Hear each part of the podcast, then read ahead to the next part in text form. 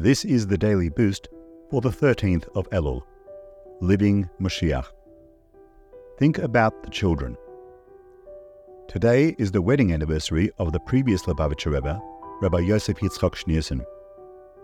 From Yeshaya 44:3, I will pour my spirit upon your children and my blessing upon your offspring.